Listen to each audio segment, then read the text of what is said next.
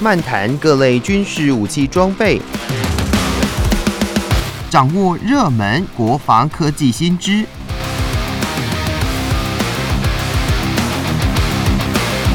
军武说早安，陪您一起领略国防知识力量。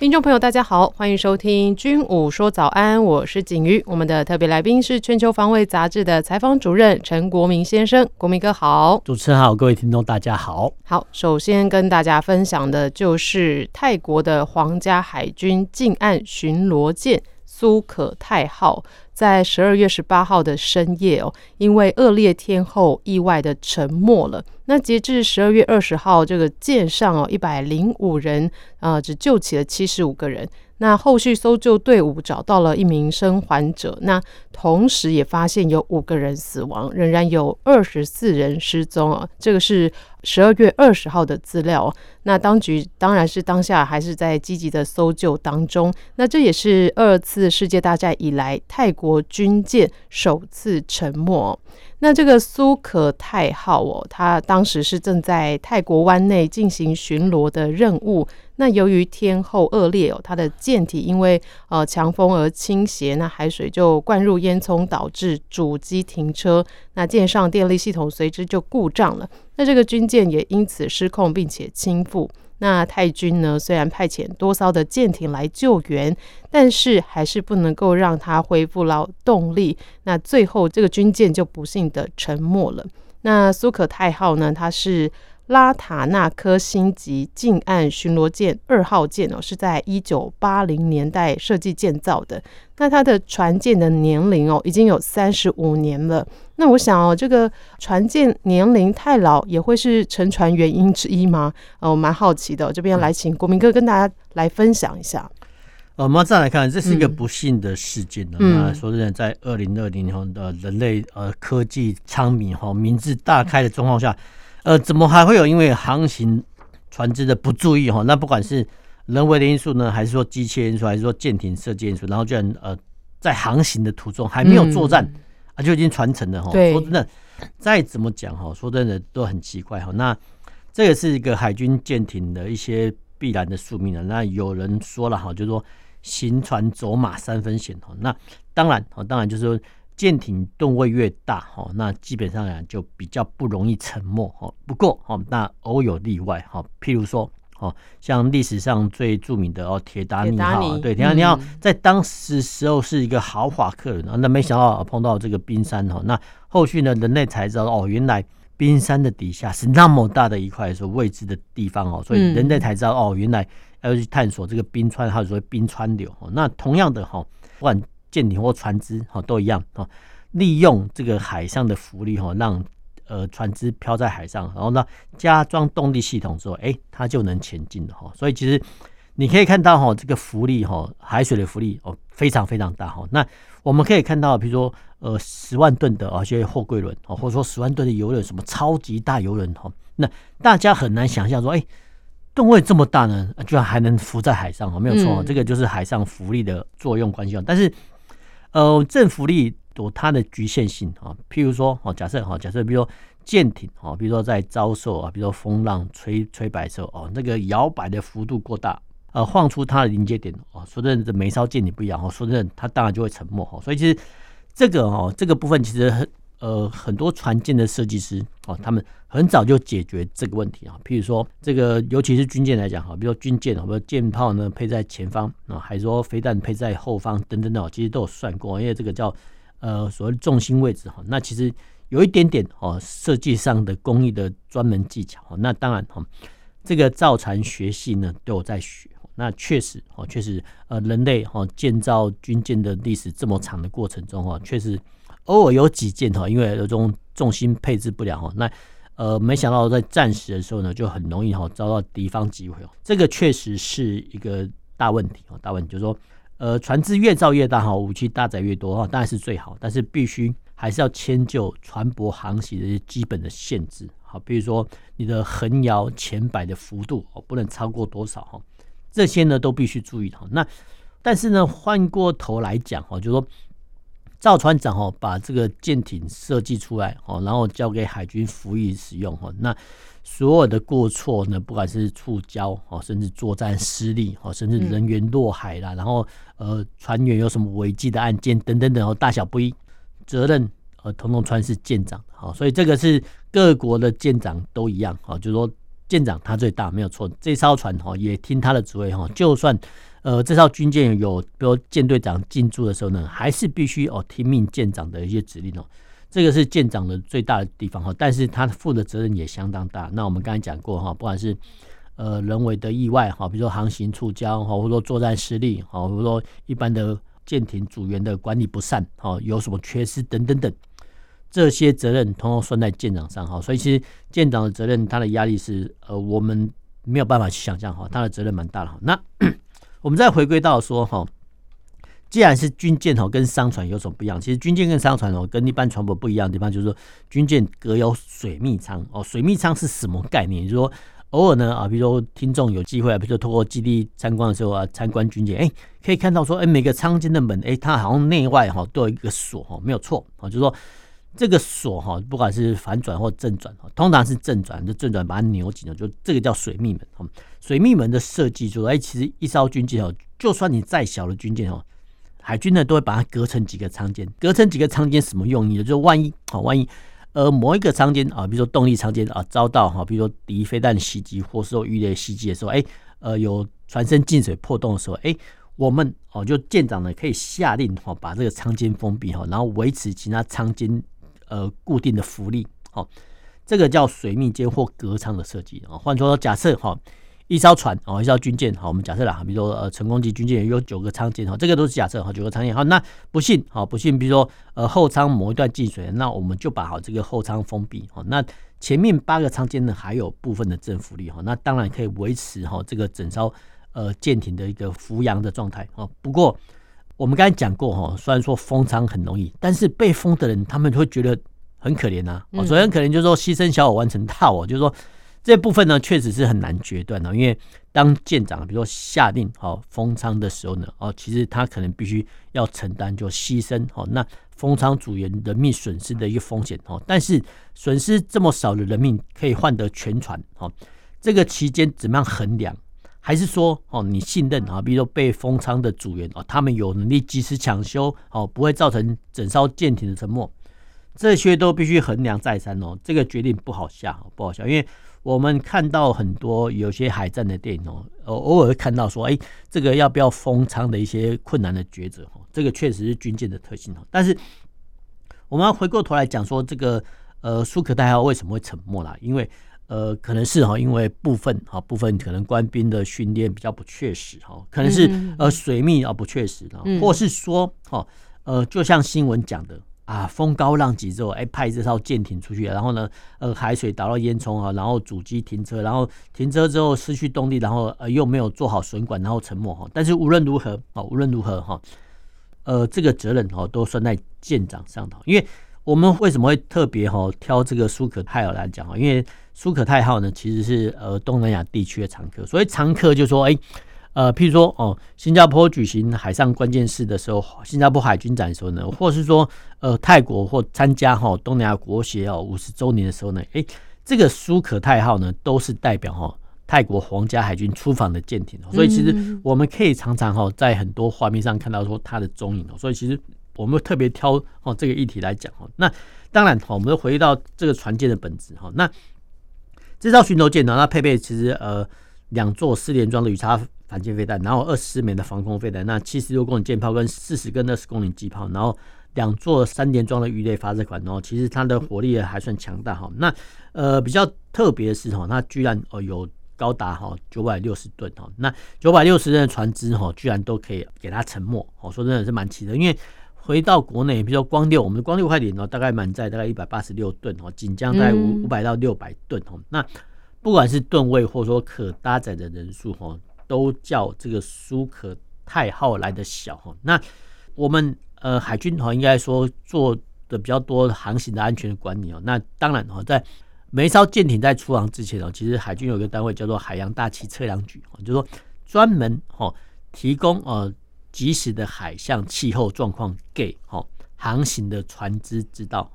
这个是每一个国家的海军都有。那我相信，我相信泰国海军也有类似的，就类似我们的大气海洋局哈，这种随时在测风向风速。为什么要随时测风向风速呢？因为其实常年哈累积的，比如说啊，这个洋流，比如哪一地，比如假设哈，比如苗栗地区外海的洋流速度多少，盐分多少，嗯，这个是可以累积观测，然后测量，然后发布给全军哦。我们全军这是全海军的，但是哦。即时的动态可能会变哈，比如说风向、风速啊，比如说瞬间骤急飓风哈。那为什么会有这种状况呢？这个也是大气的环境使然啊。比如说我们以前如果有听众哈听呃渔业电台啊，就是说五呃风浪五到六级要瞬间转八级哦，类似这种道理，就是说瞬间哦。为什么会有瞬间啊？这个就是大气跟海洋的一些呃奇妙的地方哈。所以其实我们不管是飞航情报，或者说海军航行的这种情报。都非常要注意说及时资讯的更新嗯，尤其是风向、风速跟风浪啊。当然前一天或者说前半天、前十二个小时都可以预测啊。不过哦，就世事难料啊。所以其实，在航行之前哦，其实每一艘舰艇呢都会去呃舰长啊都会去看哦相关的一些航行资料来作为它航行的依据哦。因为光是把军舰开出海，然后到指定的定位哦。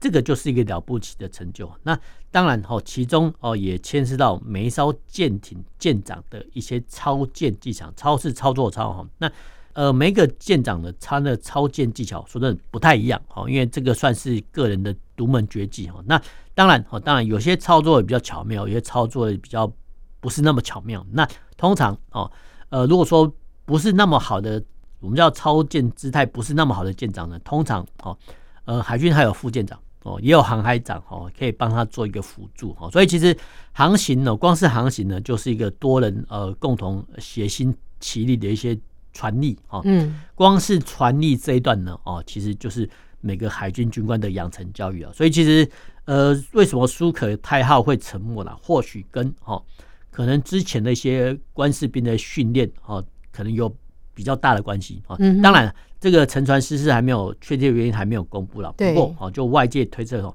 大概是呃，比如水密不实哦，或者说呃，水兵或者说其他官兵哦，可能在呃损害管制上哦操作不良哦，所以其实造成哦这个船只的沉没哈。就算哦船只可能要沉没了，那至少哈。能够救起来的组员会尽量救，那造成哦这么多人的死伤，哦说这个表示说应变不及，那可能哦后续泰国皇家海运的海上的求生救难系统可能要再予以跟进。嗯，那也有新闻是说，这个船舰上其实是救生衣的数量是不足的，有呃三十名的船员是没有救生衣的，所以显见这个也是诶。其中一个就是让这个死伤惨重的一个原因之一哦。呃，我们要这样来看，其实不管是海军哈，或者是说一些商船的组员哈，他们都配备有足额的救生艇跟救生衣哦。这个航海法规都有，就是一般我们去搭渡轮哦也有哦。你去看渡轮哦，比如说我们到小琉球渡轮，哎，它座位底下嗯就是有配备救生衣。那为什么要配备救生衣呢？就是给乘客使用的。那如果说呃，这艘军舰哦，在航行的途中哦，搭载若干哦，他们叫陆战队员哦。如果说没有准备救生衣的话呢，那基本上来讲哈，这个是所有的海军，尤其是皇家海军呢，不管是舰长或者说皇家海军的整个师职，因为你必须顾虑到那些不是非水兵的组员的一些救生的问题。对，你如果说没有顾虑到的话，其实表示事情的准备作业是非常非常差劲。嗯，好，那今天分享到这里，接下来我们先休息一下，再回到节目中。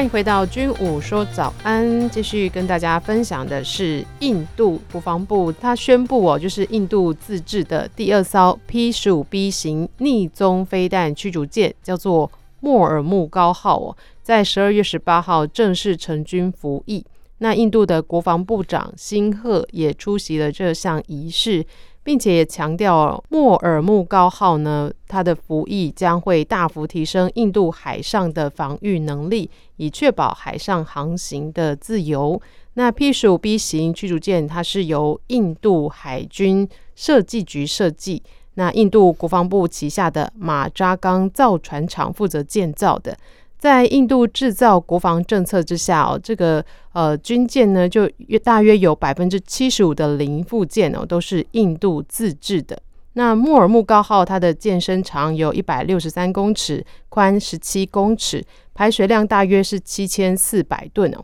那这样子看下来，这个新闻的话，这个印度他们也是推自己的军舰自己造这样的一个呃这个政策哦，所以他们军舰的性能跟特色又是如何呢？呃，我们要先讲讲到哈这个新闻，那其实这个新闻有一个呃名词叫印度制造哈，那其实英文叫 Made in India 哈。那除了哈我们叫国进国造讲比较快之外，其实印度之前啊，不管是军机还是军备哈，他们都强调印度制造。那这个印度制造我们要先讲，就说哎，不管哦你是要投标的国外的海外的厂商哈。他都标榜说，至少要一半以上的哦，这个零附件呢，必须在印度生产哦制造。那这个是保障哈印度国内的一些就业机会哦。那是我觉得这个方式是不错的，因为呃，当然哦，当然就说就印度来讲哈，有些国外的我们叫他们叫舶来品哦，呃，海外的厂商的一些枪炮弹药哈，确实哈比印度来的高端哈。但是当然哈，印度想要说这批武器哦，那。但是呢，他可以要求说，哎，至少有一半哦，在印度制造哈。那当然，这个政策有好有坏啊。有好的话就是说可以留住哈，呃，至少留住部分的一些印度在地哦就业机会。那坏的是说，可能哈海外的厂商哈，可能看到说，呃，Made in India 哈这个政策哦，反正就退足不前，甚至甚至就不卖了，或者说拉高价格等等。这个就是呃，相对来讲呢，当然有好有坏啊。那我们回到说这个莫尔莫尔木木高号哈，这个。我们叫驱逐舰啊，其实这个吨也是蛮大的，七千七千四百七千六百多吨哦，蛮大的哈。那从啊这个马扎钢造船厂哦曝光的照片，说真的资讯不多，不过哦我们勉勉强强可以看得出哎它的一些端倪。那首先啊就是可以看到说这个整合式的桅杆哈，就是说以前军舰呢通常会有个桅杆，然后上面架的很多啊，不管是对空雷达、对空搜索雷达啦，那其实说的那个这个。支支架架哈，就是类似呃我们的铁架子，叫铁塔这样子架上去哦，这个叫桅杆哈。那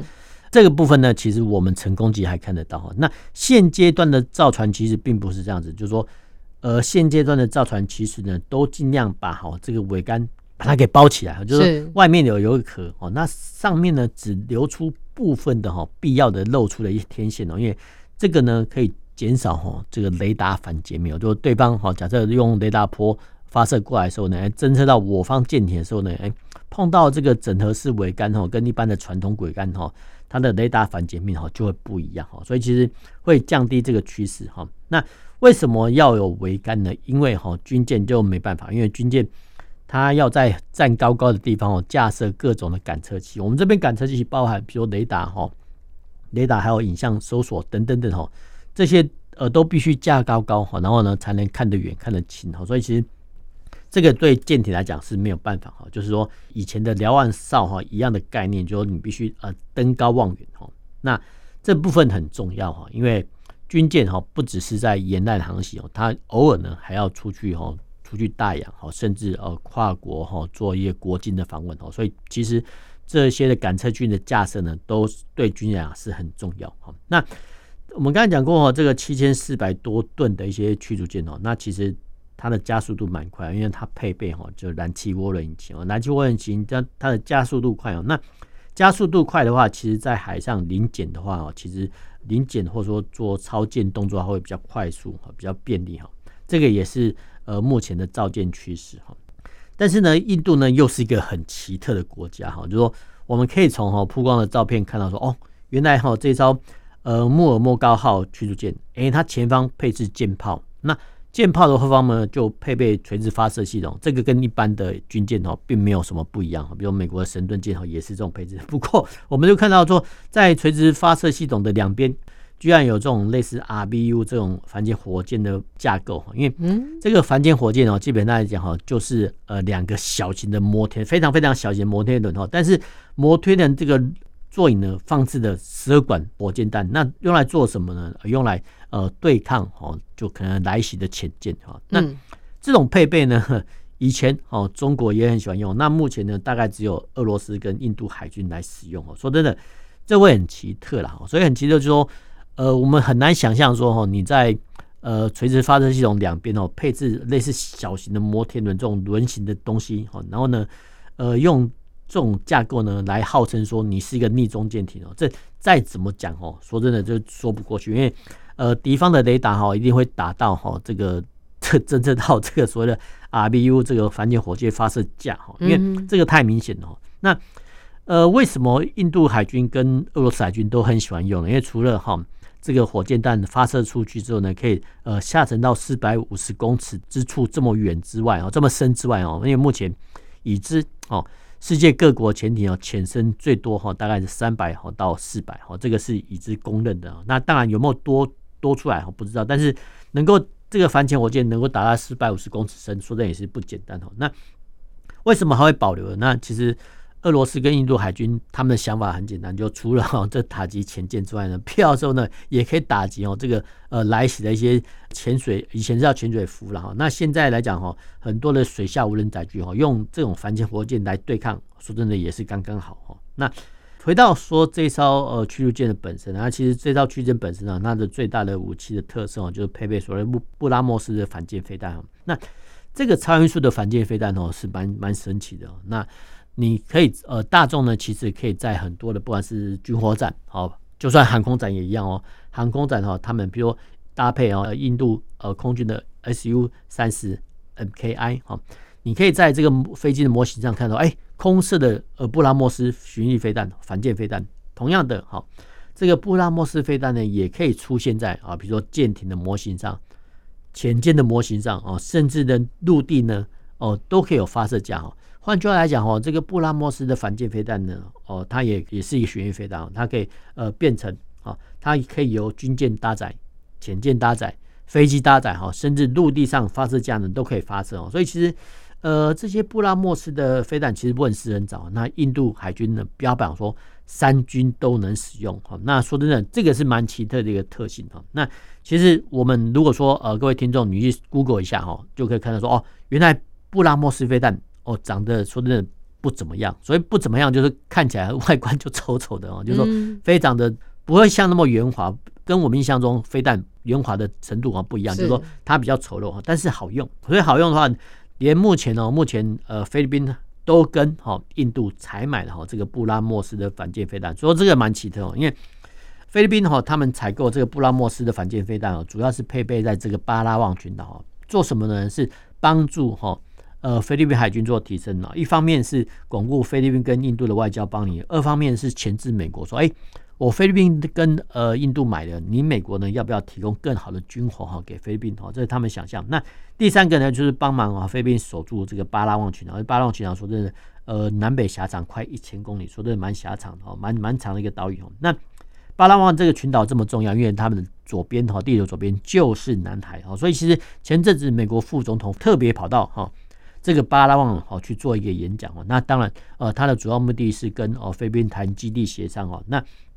你可以哦从呃菲律宾哦采购这个布拉莫斯反舰飞弹看到说哦，原来你看采购飞弹之后呢，哎，美国就这个势力就进来了哈。所以其实这也是呃菲律宾的两面手法，就希望多两边讨。那对印度来讲哦，它可以获取外汇。那当然哈。你把哈，这印度把这个降阶版的布拉莫斯反舰飞弹射程哦不到三百公里哈，给好菲律宾呢也可以透过菲律宾哈帮陆路哈看住哈这个中国舰艇在南海的动态哈，所以其实对印度来讲哈，这个也是都有好处。那双方在一拍即合的状况下来哦，就促成这笔交易哦。说真的，这个是非常奇特一个军火交易案啊，因为呃很难想象说哈，就说菲律宾哈跟印度采买这个反舰飞弹，那其实。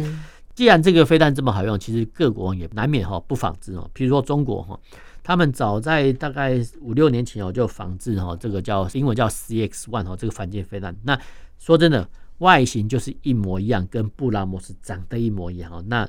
后续我们资料显示，这个是中国航天科技集团的产品哦，连射程哦两百八十公里哦都一样哦。那 当然哦，是呃，中国发展这个 CX One 的反舰飞弹一样哦，也是要拓展它的外销市场，所以才会在哦这个珠海航展中出现哦。但是呢，就看到说目前中国解放军海军哦，目前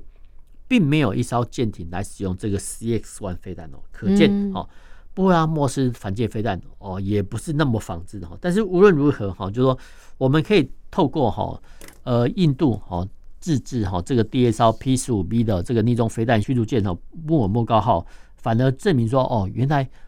呃印度海军、空军跟陆军呢，他们要联合哈运用这个布拉莫斯反舰飞弹呢来巩固他们的海权哦。这个是一个不错的想法，因为舰艇哦可能比不上哦中国海军舰艇下水速度那么快啊，但是呢可以透过哈这个布拉莫斯反舰飞弹来做的部分的改善。哇，所以这个布拉莫斯飞弹是印度他们自制的，对，它其实是部分跟跟俄罗斯合作的。那其实后续呢，后续我们可以在很多军火展都看到啊，这个是印度自制，其实不然，因为其实很多的一些军事科技哦都是脱胎于前苏联跟美国。那分享到这里，我们今天的军武说早安就到这边。今天也非常谢谢国民哥，我们下周同时间再见喽，拜拜。